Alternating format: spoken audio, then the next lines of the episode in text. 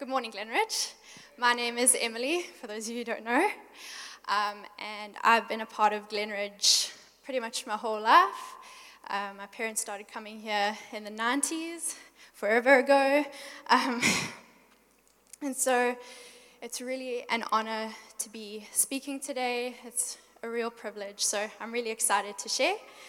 Um, so today I wanted to share on standing firm by focusing on a scripture from Ephesians. And the world we live in, um, sometimes it can be difficult to be steadfast in our faith. And that is what makes Ephesians such a great book as Paul shares the simple gospel with the Ephesians and how the gospel should influence and impact the way in which we live. So I'm going to be focusing on Ephesians 6, also known as the armor of God. And this is something that many people in the church are familiar with, especially those who grew up in the church. Um, we would learn about it in kids' ministry. We would make paper swords and shields. It was an awesome lesson. Um, and when we're children, we love learning about the sword and the, of the Spirit, and we love learning about the, the helmet and the breastplate of righteousness and all of that. But, and they're very exciting to learn about. Uh, but I feel like the shoes of peace are often overlooked. And so Paul speaks about this in Ephesians 6, verse 15, but I'm going to read from verse 14. So if you want to get your Bibles out or your phones out or whatever you use. Uh, so from verse 14, it says, Stand firm then, with the belt of truth buckled around your waist, and with the breastplate of righteousness in place, and with your feet fitted with the readiness that comes from the gospel of peace. Now, Shoes are not quite as exciting as a sword or shield, metaphorically speaking. Um, but without them, we would not be able to fight the enemy. So, this brings me to my first point, which is that we must not forget that we are in a spiritual battle. Um, in verse 12 of Ephesians 6, it says, for our struggle is not against flesh and blood, but against the rulers, against the authorities, against the powers of this dark world, and against the spiritual forces of evil in the heavenly realms. And the biggest lie that the enemy tells is getting people to believe that he's not real. And by in doing so, it enables him to easily corrupt hearts and so we must not forget to put our armor on. And sometimes we can let the busyness of life get in the way of that, and we can forget to put our armor on. We pull away from God, from community, and it may feel like we have the weight of the world on our shoulders because we're trying to fight this, these dark powers and principalities in our own strength. And a good example, and the person we can look to, is Jesus. He was tested, and Satan tried to tempt him, but because he was armored, because he had faith and he had righteousness and, and he had his shoes of peace on, nothing could stop him. He could stand firm. And so this brings me to my second point, where we must put on the whole armor of God. In verse 11, um, it says, put on the full, or in some uh, verse uh, translations, it says the whole armor of God. And Paul repeats this again. And it just highlights that, you know, yes, knowing the word of God is important, but if we don't have peace or righteousness or faith, we're not going to be able to fight these battles. And everyone likes to talk about faith and the sword and the shield, but without the shoes of readiness, we are vulnerable to attack. And so the first part of verse 15, it talks about feet being fitted with readiness. Now, what does it mean to be ready? To be fully prepared, to be trained, and in our case, equipped. And that's so wonderful about this church is that we often have these equip series where we're learning more about God and His Word. So, praying, worshiping, and through consistency, we form habits by actively using the gifts and tools that we have been provided with such as praying in tongues, These are our weapons that we can fight against the enemy with. And at the beginning of this year, Matt was given a prophetic word, and part of that prophetic word was to train hard and fight easy. And I feel like that's something we can all apply to our lives is where we train hard, we equip ourselves, we pray, we worship, we spending time with him, and then we can be prepared and any attack that comes our way, we can just ward it off. And so another aspect to look at ourselves, look at when we are reading ourselves, is we need to have balance. Now, when you get into a fighting position, you don't stand like this because you're going to get knocked over. You put one foot behind you and one foot in front. So the foot behind gives you balance. You bend your knees as well, that also gives you balance. And then you also, by putting your foot behind you, it gives you a chance to step forward and attack. Um, and so, a nice example of this is often in movies or series. Um, mostly like adventure and fantasy kind of stuff where there's this young guy who dreams of being a warrior or something like that, and he's learning the art of fighting. And he has this wise old mentor that's teaching him all the tricks. And then one day he's been training hard and he thinks, yeah, I'm going to win this fight. I'm finally going to put this old man down, you know? Like, I'm going to take him out. And he thinks he's winning and he's fighting and he's like, yes, I've got this guy. And the next minute, he has his feet swept up from under him and he lands on his back. And then the old mentor will come up to him and give some very cliched proverb about, like, you know, if you don't have balance, you know, you will lose and all that. And this just demonstrates that we can have all the moves. We can have the sword, you can have the shield and the helmet, but if we're not ready, we'll be easily knocked off balance and fall on our backs, exposed, completely exposed to attack.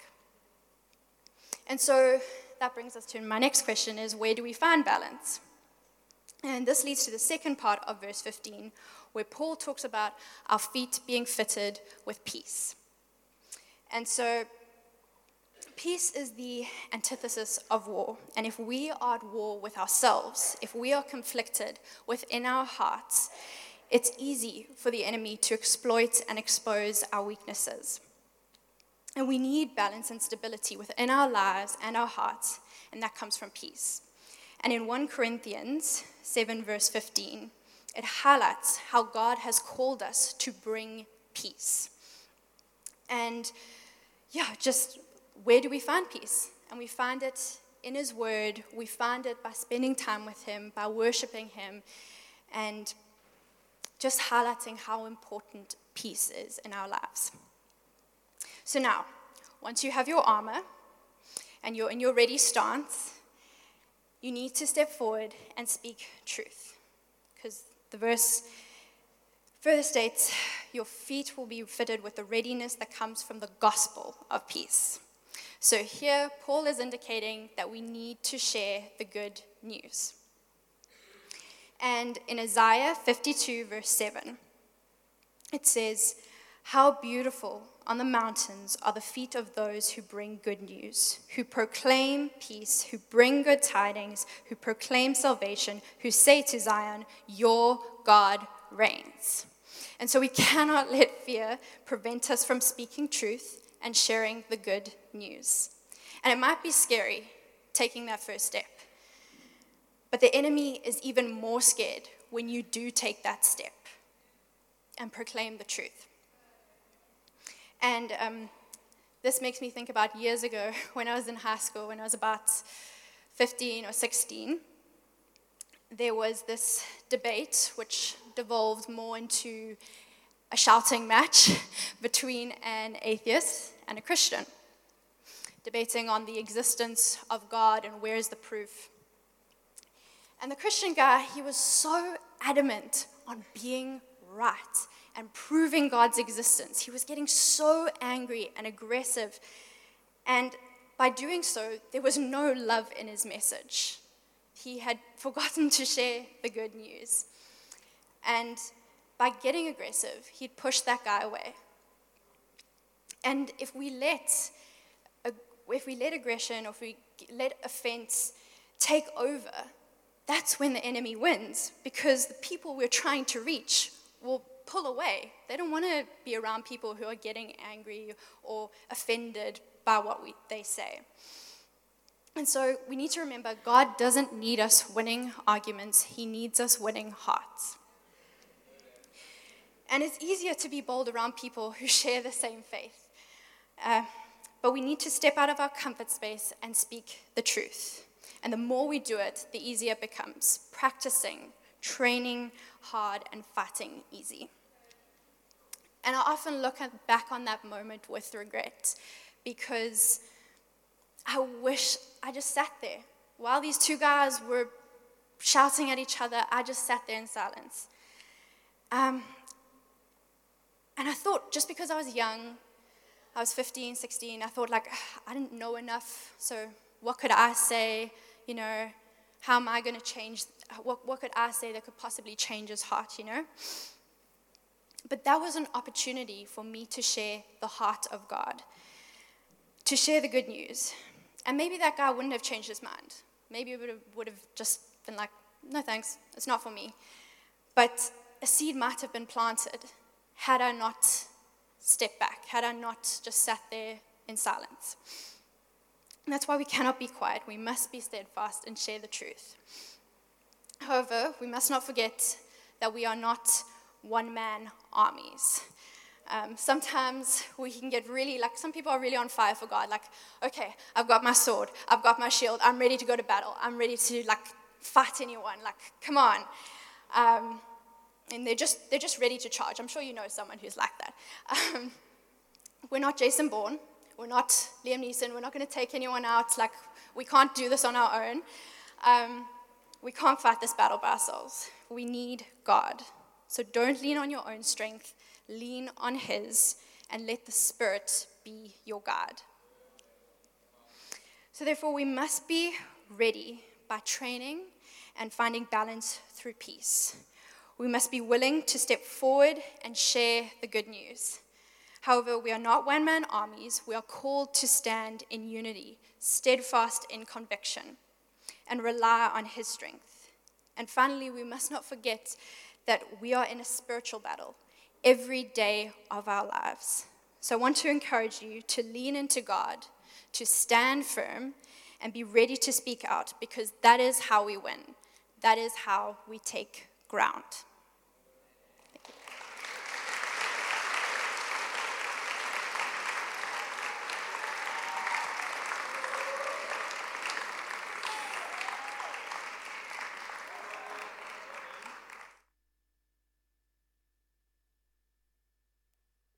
One, two. There we go. Thank you, Em, for knocking it out the park and making my job even harder. Appreciate it. Uh, it's always a catch 22. You don't know, should you go first? Should you go second? Definitely should have gone first. Anyway, good morning, Glenridge. Um, I'm Josh. Also, grown up in this beautiful house all my life, and uh, this is the first time that I've got the privilege of doing that. This. So, thank you to Stan and the eldership team for, for risking big. try, try not to disappoint you. I was in the car this morning with my mom and I was saying, yeah, thank goodness it's, you know, we just pray that it's Jesus' word, not mine. And my mom was like, yeah, I don't know if that takes the pressure off or if that's weightier because you're like speaking his word. And then she, she hits me with a, yeah, you know, it says in the Bible, those that teach and preach, God will judge them more, more, more harshly. And I was like, Thanks, Mom. I know your heart's good, but I don't need to hear that before I start preaching. Anyway, we are getting sidetracked. Um, yo. Ray, also to you, just thank you for, for investing in the, in the young people of this church. I think Ray and Kathy, a lot of what they do goes behind the scenes, but they have had many, many young people through their homes, through their home, over the last few years. And I know many years we're going to look back and say, hey, remember Ray and Kathy? Remember what they invested in our lives? They risked with us on band, preaching. So thank you to you guys. Honestly, you're amazing. Um, yeah, small disclaimer before I get going is about a week. I don't know if any of you listened to the Glenridge Daily Devotions. I hope not too much because about a week ago I did a daily devotion. Basically, it's a trailer for what I'm speaking about today. So if you did listen, I hope you enjoyed it. Um, but yeah, let's let's just start off with with opening up in prayer, if that's okay. Lord Jesus, we thank you that you equip us with the armor of God. Thank you that you equip us to go. You equip us. You are everything we need, as Em said, Lord God. All we need is you, Lord Jesus. And may this morning, may we just come to a greater revelation of who you are, Lord God, and what your plan is for us, Lord Jesus. We give you all the glory this morning, Lord Jesus. Amen. So, in the last month or two at Glenridge, we've been looking, doing a series called Seed and Salt, and we've been looking at, there's been an emphasis on this breaking camp and being a missional church that takes the good news out into the world. Glenridge has, has always had this apostolic call on, on her, and the, this, the history of this church, having grown up, I just remember growing up hearing stories and stories of people who sold everything they had they, they laid it all down, they risked it all, and with incredible faith, they followed the call of God wherever it may lead all over the world. And um, that is something that has marked this house, and we almost take it for granted. You go visit other churches around the country, around the city.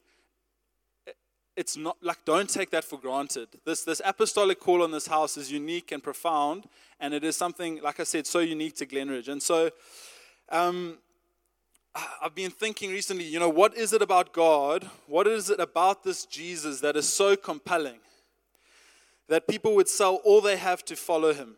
You know, I mean, I love my parents, but if they told me, listen, Josh, stop your career, sell everything you've got, and, you know, follow us overseas or something, I'd be like, you guys are crazy. Like, you know, there's a lot of things I need to think about here, a lot of things to consider. And, um, and yet, Jesus, you know, he says to the rich young ruler in the Bible, sell all you have and, and follow me. And I even, when I started working, I met with a financial advisor, you know, like I want to save properly, invest well. And he said to me, you know, what's the number one rule of investment? Diversify, diversify, diversify, you know? And um, do not put all your eggs in one basket. And yet, when God calls us to go, he calls us to put all our eggs in his basket and just follow him. And so, yeah, this morning, I just want to maybe touch on, for me at least, who is the sending God and what is so compelling about him? And I hope that for all of you who've been sitting here the last few months thinking, these guys are crazy, hopefully I can point us towards a greater understanding of Yahweh, the great I am, the God that calls us to go. Um, so, yeah, let's, we're going to skim through a bit of scripture. I know my dad spoke last week about having, you know, the hard copy Bible. It's, it's in my notes, Dad. I know it's not here, but it is, it is here. so we are going to be looking at the Bible. So we're going we're to look at John, and in John 6, Jesus feeds the 5,000. Magic, huge miracle, lives changed, people are in awe. Five, you know, five loaves, two fish, we know the story. And uh, people are completely blown away at his miracle. And then in John 6:35, Jesus says, I am the bread of life. And now this, this confuses the Jews. You know, they can understand a miracle, but when Jesus says, I am the bread of life, the Jews begin to argue, how can this man give us his flesh to eat? And interestingly, in John, Jesus makes seven I am statements where he points people to the fact that he is the Son of God, he is the all powerful for God.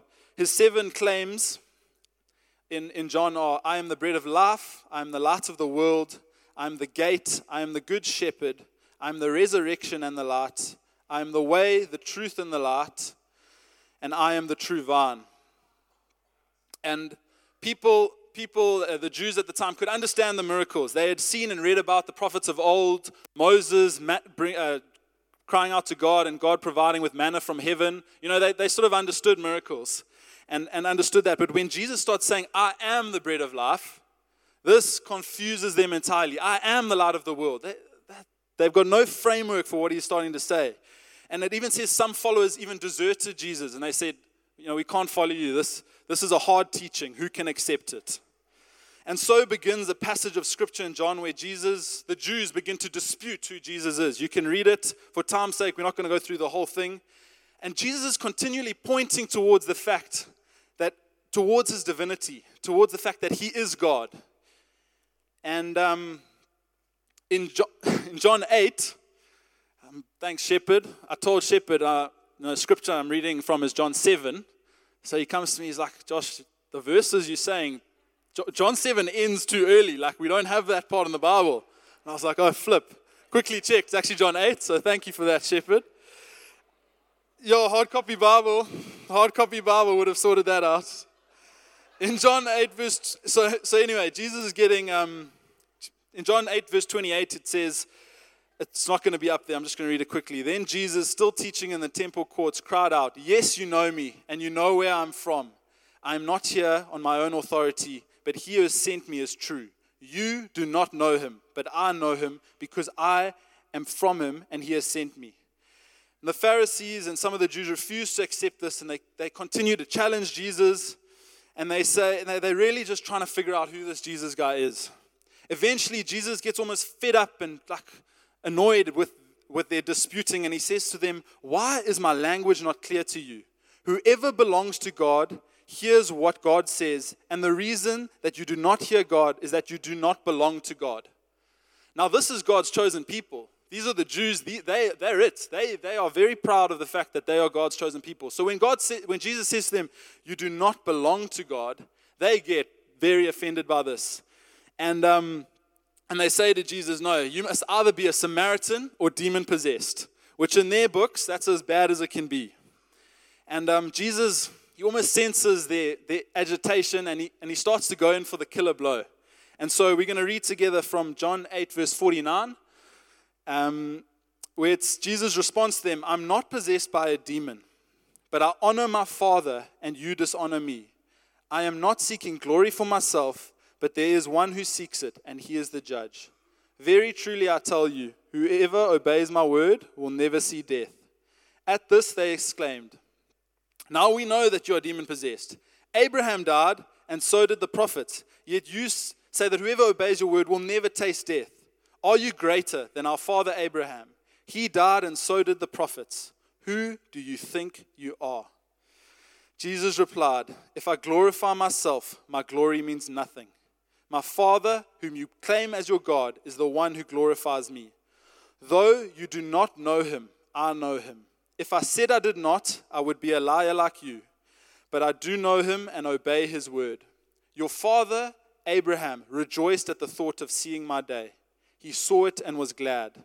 And then, almost sarcastically, they say to him, You are not yet 50 years old, and you have seen Abraham. How, how is that possible? And this is where Jesus just lands the killer blow. He says, Very truly, I tell you, Jesus answered, Before Abraham was born, I am. Now, you read that and you think, you can stay on that scripture, that part. You read that and you think, geez, Jesus, a bit of a grammatical error there. That, that's not English. Before Abraham was born, I am. Or you think, geez, John, you're a bit of a typo there. But let me tell you, that was no typo. This is not some grammatical error.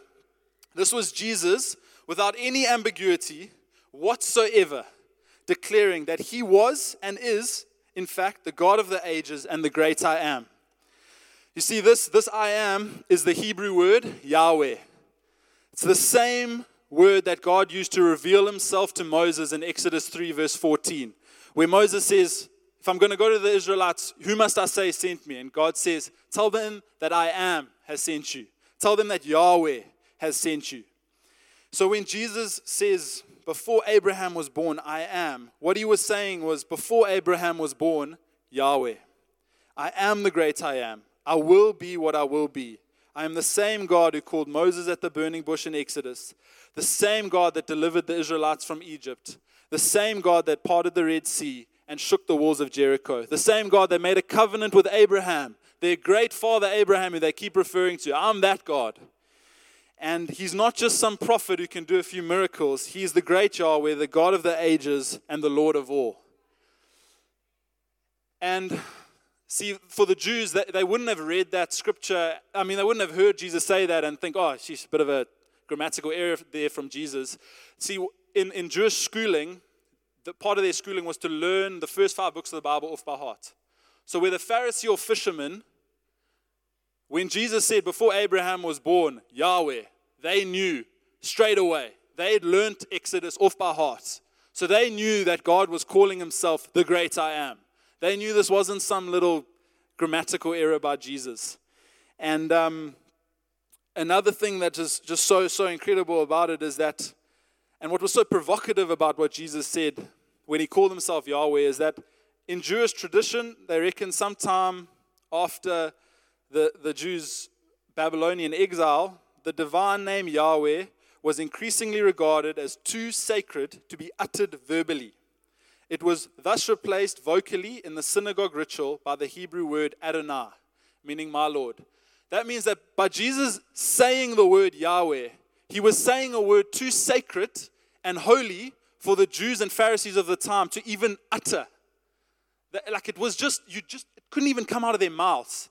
And there's Jesus not only saying Yahweh, saying, I am, like that's me. And so you, you read, they, they get so enraged by that, and, and the, the, it follows on in the scripture to say they were so enraged and they, they wanted to stone him. And, you know, I fully understand why. He was just shaking the core of what they believed. And, and so there was no more ambiguity. There was no, I'm the light of the world, I'm the bread of life, all these parables. It was now plain and simple, I am. And um, Glenridge, this morning, I just want to remind us that Yahweh, the great I am, the God of the ages, that's the God that sends us. That's the God that sends us. That's the God that calls us to go. He is not some clever prophet who has some good teachings on how to live our lives. He is the Lord of all. His existence surpasses the very fabric of space and time. And uh, God, God doesn't choose names for himself at random. John Piper says, when he names himself, we must be sure that the name is packed with who he is and what he intends to do. And so when God calls himself Yahweh, he is saying that, you know, not I was, not I will be, but I am. Every promise and word he has ever uttered is packed into the name I am. I am the same yesterday, today, and tomorrow. He is eternal, he is consistent. You know, people are inconsistent, People are irrational and sinful. People will disappoint you. But I am will never disappoint you. The church, the church will offend you. Leaders will offend you. But I am will never. From cre- the creation of the world to his second coming and into eternity, I am. The same God that sent Moses out, the same God that did miracle upon miracle throughout the Bible, the same God that sent his son Jesus to die for our sins and be raised to life so that we may live in eternal life in him. That is the God that we put our trust into. And that is the God that somehow, in his grace and love, he chooses to use us. And he is the one that saves us, and he is the one that sends us. John Piper speaks quite a bit on this topic, and I, I lent I love, I love just reading. He's such a great teacher, and it was so great reading what he has to say. And, and on John 8, he says, Could Jesus have taken any more exalted words upon his lips when he said, Before Abraham was, I am? He took up all the majestic truths of the name of God, wrapped in the humility of servanthood, offered himself to atone for our rebellion, and made a way for us to see the glory of God without fear. In Jesus Christ, we are born of God and have the unspeakable privilege of knowing Yahweh, this great, almighty, powerful God. We have the unspeakable privilege of knowing Yahweh as our Father. He is the all powerful, never changing God. And yet, He chooses to love us, and He chooses to forgive us, and atone for our sins, and bring freedom of His eternal life and then he uses us and sends us out to share the good news, as Emily said, equipped, fully equipped in him to be a part of his eternal story. That is why we can put all our eggs in his basket. We can follow him wholeheartedly because his track record is perfect and he will never let you down. Amen. Yeah.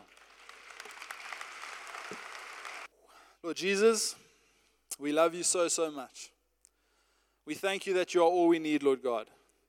We thank you that it is not in our own strength that we go out, that we can lean on you, that we are fully equipped by you, Lord Jesus. That we are equipped with the armor of God, Lord Jesus. That is all we need. All we need is you, Lord Jesus. We thank you that you are the great I am, the God of the ages, that your promises of two, three thousand years ago are still true to today, Lord Jesus. That you will always come through. You will always deliver for us, Lord Jesus. Lord God, today we choose to put all our eggs in one basket. We don't diversify who we put our trust in, Lord Jesus. We put our trust in you. And we say we will follow you for the rest of our lives. Be with us as we go this week. We love you, Jesus. Amen.